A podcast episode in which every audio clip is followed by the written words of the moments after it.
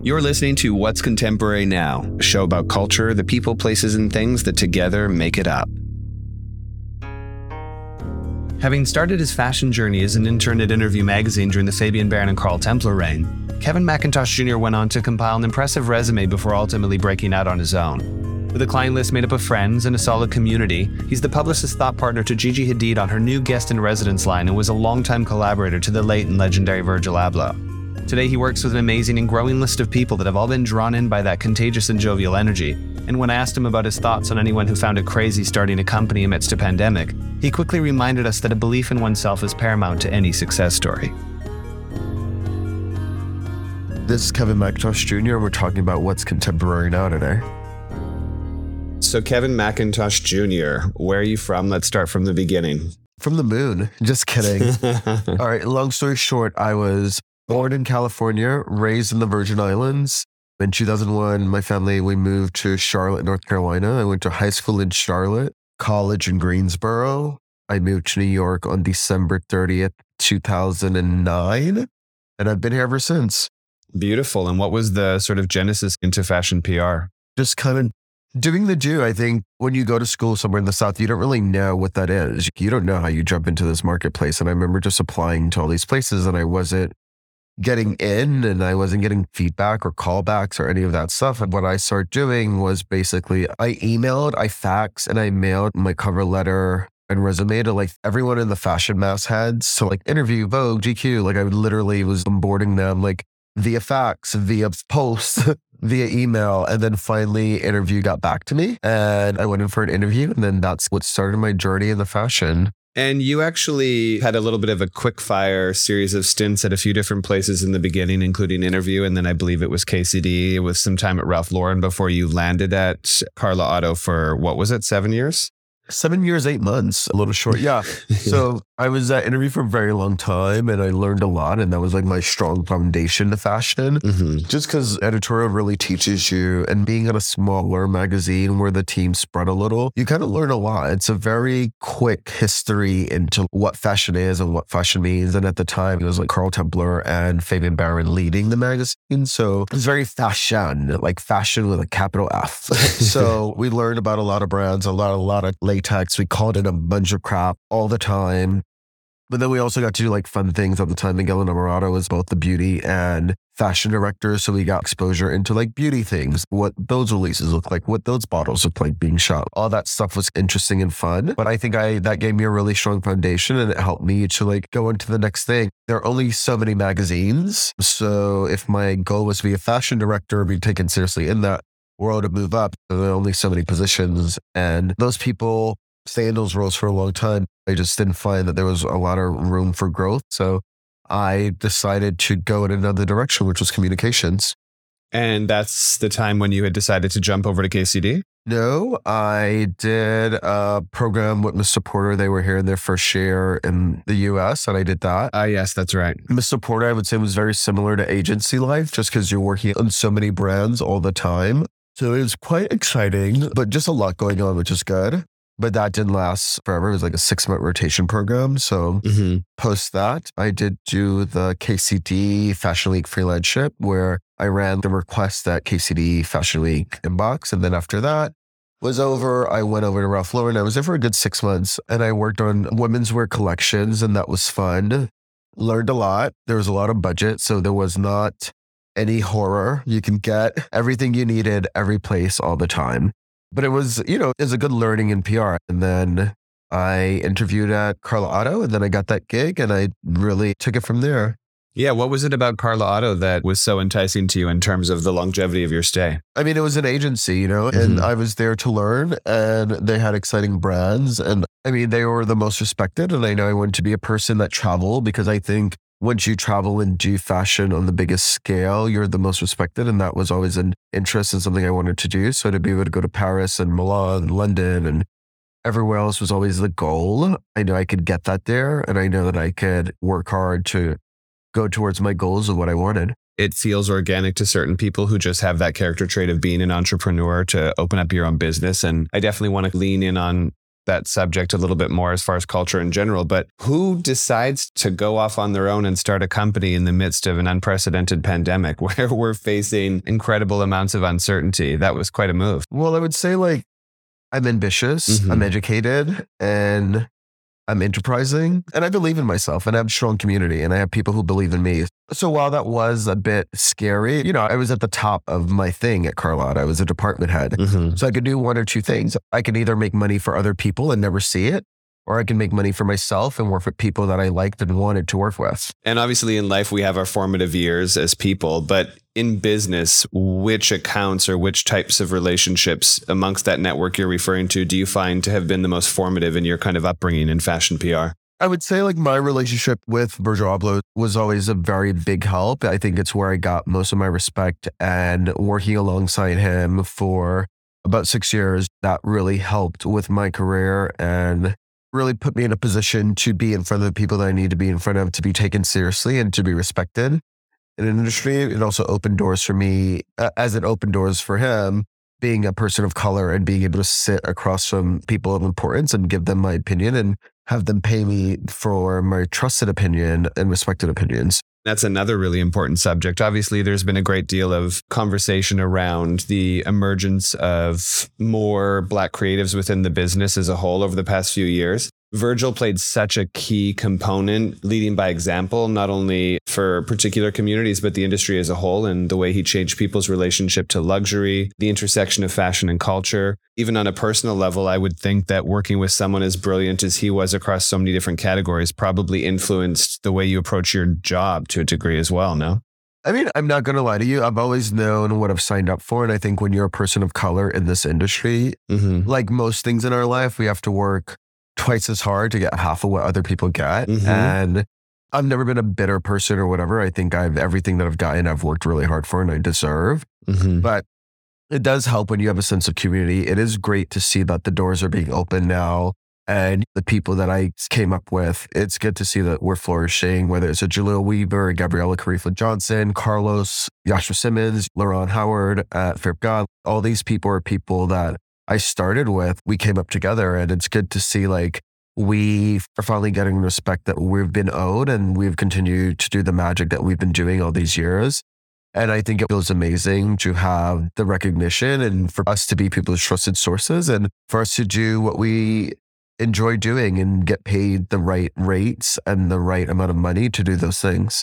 I actually remember speaking to Carlos about something similar a few years back where we were talking about the general subject matter of diversity and inclusion as a whole, but specifically how important he thought it was to also have people of color behind the camera mm-hmm. amongst the creatives in the team who were capturing and creating those images and that content. What are your thoughts on that dynamic as it applies to your own experiences there? I think people can do better. I think people do a lot of things for face value. And mm-hmm. I go on set a lot of times and I'm the only person there of color mm-hmm. or I'm the only person there. And I'm like, a, I'm a consultant, but in-house, there's no other people of color. Mm-hmm. And I don't just mean Black. I mean Asian or mm-hmm. Pacific Islander or whatever. You know, oftentimes I do bring it up to clients and I'm like, hey, maybe that's an avenue like we can do better in. But I do think it's good to have these people's ideas. I think a lot of times that's why things are missed. And that's why sometimes these brands are in trouble, because oftentimes it's a lot of people in the room talking about things they have no clue about. And that could be a, a room full of people planning a Black History Month program and no one's Black or knows anything about Black life, or someone planning like a Latinx or L G B T Q Pride Month. And just like those people aren't in the room to be properly represented. So if you have a bunch of random people throwing out these ideas that they know nothing about or what they think is fun or cool. And that's still happening. Oh, that will continue to happen. But I think it is great to see that some of these doors have been opening and people mm-hmm. are doing their due diligence. We did see an increase in twenty twenty with um, the unfortunate murder of George Floyd. Mm-hmm. But it's good to see that while something unfortunate did happen, people took heed and we're holding people accountable. And we are time and time again checking in on those people who made that Black square their thing mm-hmm. to see like what they're doing, who they're hiring, what kinds of ambassadors they're working with and things like that. The word authenticity is very played out at this point, but it's still an incredibly important factor in things. I was curious as to what your thoughts were around the role that authenticity plays when you're building a brand's message of a company you're working with. We work in this industry that's all about optics and love and selling a dream and selling a fantasy, right? So mm-hmm. I think it's important for us to be authentic within that. But I also realize that a big part of what we do is selling a fantasy. And sometimes that's not always authentic. Yeah. So I try to keep things as authentic as I can. But the reality is that's not always the reality. Yeah. Just based on who we are and what we do, you know? Well, even on your website, you mentioned words like positive and impact when you're describing the strategy that you offer brands in your services. What do those words mean to you in the context that you're using them as far as the fashion brand and strategy around it? I've been a part of like really cool things, right? And I've been able to see a lot of fun things and a lot of things that have been impactful or have moved culture. So when I go into these meetings or when I go into meeting clients or anything that I'm doing, I want people to know my intent. And my intent will always be to one, ship culture, two, to make noise, three, to have fun. And I think using words like that is my intent because that's what I plan to do. Mm-hmm. So I just want people to be aware of like where I am and how I stand on those things. Another thing that's one of your very well-known traits when people mention your name is the fact that you're an incredibly nice person. And that's not to say that the industry is made up of demons and horrible people, but I do think there's something to be acknowledged when someone is so consistent in their character at any given time, especially to your point of having achieved the success that you've already achieved and never having changed along the way. What do you credit that to? Is it your parents? Is it just sort of your inherent personality? I think it's a bit of both. I mean, I was raised from a place of love. I'm also not an angry person. Mm-hmm. And I just don't really deal with bullshit. So it's easy for me to just, it's easier to lead with love and to be open and to be nice. Also, the industry is small and I have to see you so much, you specifically. You have to see so many of our peers so many times throughout the year. So it's like, why am I going to be an asshole? Or why am I going to be a dick? Obviously, there are people who are mean or crazy, but it's like, if I'm spending so much time with so many of these people all the time, why not be nice? Why not find out about your kids? Why not find out about your partner? Why not know where you're going to go on vacation? We can help each other. I mean, in the end, we're going to be working together. I'm going to see you. So my biggest thing that I hate about fashion is like when you meet someone twenty times and each time they still want to reintroduce themselves to you. After a while, I'm like, oh my God, I've never met you. Who are you again? And I used to play that game for a very long time, but it's the game I stopped playing last year. I'm like, go to hell. You know exactly who I am. There are only so many blackball men in fashion. I'm not meeting you for fifteen times. Goodbye. What do you think that's about? I have no clue. People are complex and people are crazy. And all that to say, like, good riddance to them. We got to fight our own demons, and I don't have time to figure out people's demons. This is an absolutely fair point. So going back to the way you've built out your own company and the sort of tent poles and tenants that it's based upon, what do you think are some of the primary examples of how working with a smaller and more nimble company than some of these larger, more heritage brands differs, you know, for the brands that are looking for thought partners today? Well, I think it's a couple of things, right? I think people want honesty. People want someone they can trust. People want someone, like I said, who's impactful, who's shifting culture. Someone that they can really partner with. I think a lot of times, and I'm lucky that it's a team of five here.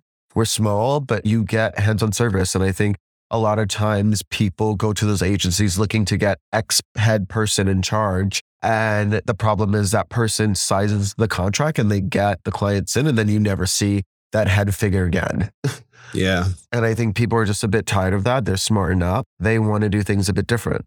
A lot of people have actually discussed the idea that in the future, everyone will essentially work as an independent contractor for similar reasons. Is that something that you agree with, or do you think that's a hyperbolic prediction? I think that's a little crazy of a prediction, but something I'd already touched upon earlier was the intersecting points of culture and fashion. Do you feel as though culture informs fashion more specifically today than perhaps it generally has over decades? I mean, I think it's all like a clusterfuck, to be honest. Fashion, yeah. Music, art, it's all culture. One leads to the next. And I think that's interesting to see. Mm-hmm. And I think it's exciting, obviously. Mm-hmm. But I think it all ties in together. I think it's a big part of how it all works. And it's a thing that we'll continue to see. I mean, look at how we've infiltrated F one with with fashion brands. Mm-hmm. Basel, you can't go to a thing without fashion being involved. You can't go to a thing without seeing a music artist or an artist or a performance mm-hmm. of any sort. Like our lives are all intertwined. Well, if I were to distill the comparison down to something like talent management, specifically within the fashion space. You're, of course, going to look at it through the lens of magazine covers, advertising campaigns, and appearances on a runway with directional brands. What are the examples of that on the side of a brand? Where do you want to see the brands you're working with live as far as market share, share of voice? You mentioned Art Basel, Formula One, and then there are obviously more traditional spaces. But what are some examples of the lanes you think brands have to engage with and exist in today in order to be successful? All of them. I think it's literally every single thing. Like, you need to show up, mm-hmm. and you need to show up in all these aspects. You need to be dressing celebrities. You need to be on the websites of these publications. You need to be working with your sales partners to have amazing dinners and to make sure you have exclusive content in Saks, in not Barney's because they're closed down, but I said Mister Porter. R I P R I P Barney's. But yeah, you just have to do all of that. It's not a one-dimensional thing. I think a modern take, and if anyone is telling a brand like, oh, you should just be focused on like publications, that's stupid. Mm-hmm. That would be so dumb. You have to focus on a three sixty approach. You should be dressing people. You should be working with influencers. You should be doing a presentation or a runway show, something of sorts. You just need to make and gravitate to everything, you know? Well, you brought up shows, and that's another common point of discussion, is the role that a runway show plays today versus before, and whether or not it's still as important. And in the case it's not, what is the alternate proposition? What are your thoughts on the importance of shows for a brand?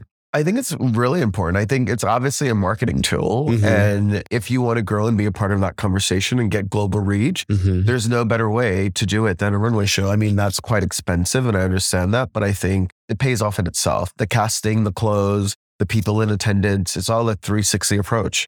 It comes at a heavy penny, but I think if you do it right, it pays off. What are your thoughts on some of the more recent iterations, such as digital presentations or fashion films? I mean, there's always going to be a fashion film. That's quite annoying. But I will say I'm happy that the world's open again and we're doing less digital things.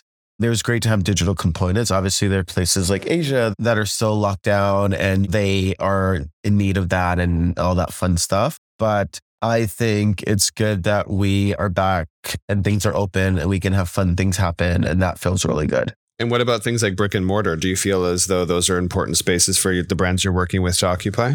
Yeah, I think brick and mortar is quite important because people still shop in that manner. Like, I am someone who likes to go into a store, you know? Mm-hmm. It feels nice to be able to do that. And I'm annoying myself by bringing it up already, but I feel like it's an unavoidable topic of conversation when we're discussing this industry. What are your thoughts, feelings, predictions, hypothetical strategies with the arrival of the metaverse, which obviously has not yet fully developed itself, but knowing that it is kind of on the eve of its full arrival? What are your mm-hmm. thoughts about that? I'm still learning about that myself. Obviously, we're definitely moving there. I think it has to be done within time. I think a lot of times because we're over consumed with a lot of information, people all want to be a part and run into something without even understanding what they're doing.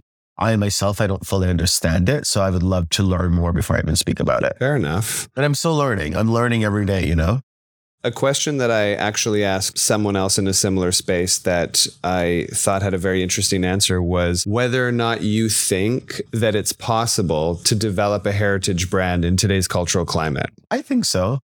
Consumers are always going to buy stuff and that's what they want. As long as you're like putting together great knowledge and you're having strong conversation, I think that will continue. So you think the ability to sustain interest to that extent, creating culture around a brand, community around a brand still exists. It's not yeah. necessarily if something we'll see. If it's interesting, if the mm-hmm. clothes are good, if you're storytelling correctly, mm-hmm. you'll go far. And how large of a role does a P R play for their clients when it comes to the storytelling element? I'm assuming it's quite huge. It's very huge. I think it's a big part. I think oftentimes I meet people who are like, I've never had P R. Or I don't want P R. And I'm like, but what you're talking about, the things that you do when you see, when you give gifts to your celebrity friends, that's P R. You know, when mm-hmm. a magazine picks up an X Y Z person wearing it, that's P R. When you post on social media about the products that you're launching and like the rollout, the social media activation, that's a part of P R marketing. So a lot of times people think they don't want it or don't need it, or they don't know what it is, or they're against it, but it's like a big part of what you do is P R. It's communications, it's exposure. Absolutely. And speaking of magazines, what role do you think a magazine cover plays in culture today? I think that's hard to say. Mm-hmm. I think print's definitely alive and well, mm-hmm. but over the years, that conversation's changed tremendously. So it's definitely been interesting to see the way that's been fragmented as far as the impact it might have regionally.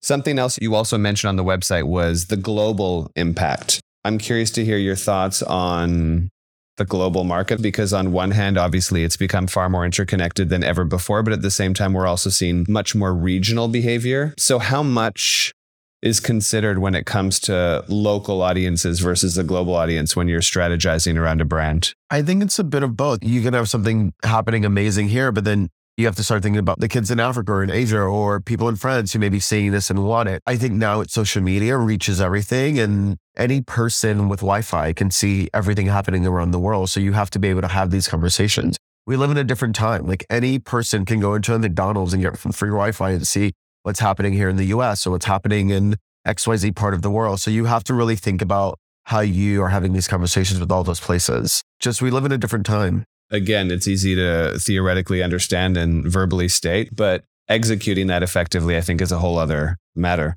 Understanding our limited time with you, I would love to hear your thoughts on the role of Black creatives in the industry today and how you think the industry's actually been changed over recent years where we've seen more people being given long overdue chances. I think the industry's changed a lot, giving opportunities to Black creatives. I think the industry can continue to change. Mm-hmm. And I think people can really take heed to doing more. There is obviously a lot happening and it's great to see, but it needs to be, you know, really three sixty, not just optics of having a Black person hired to X place, but also hiring more women, hiring men, hiring different people, different, not just Black, but other races, to be a part of production teams, to be a part of photography teams. I think going on set and seeing just one race of people, it's unfortunate, but being able to, you know, really talk the talk and walk the walk, it's great, because I think Black people are great and we have a hell of a culture and we're creative as shit. So I would just say it's great to see people being a part of the winning team, and more people just need to be a part of that winning team. It's their loss if not. We're definitely not begging anyone to give us jobs, but it would be great to see people get their flowers while they're alive and people hire the right people to make magic and to create more beautiful things and put it out in the world. I love everything about that answer. Thank you. Thank you. Good talking to you. Thanks for listening to this episode of What's Contemporary Now. Special thanks to our show's producers, Cheyenne Asadi, Joseph Tom Miller and Chase Coughlin of The Black Saw for the original theme music, and Aaron Marr for visual design. Subscribe now for a new episode each week, and for additional content, find us on social or at whats contemporary dot com.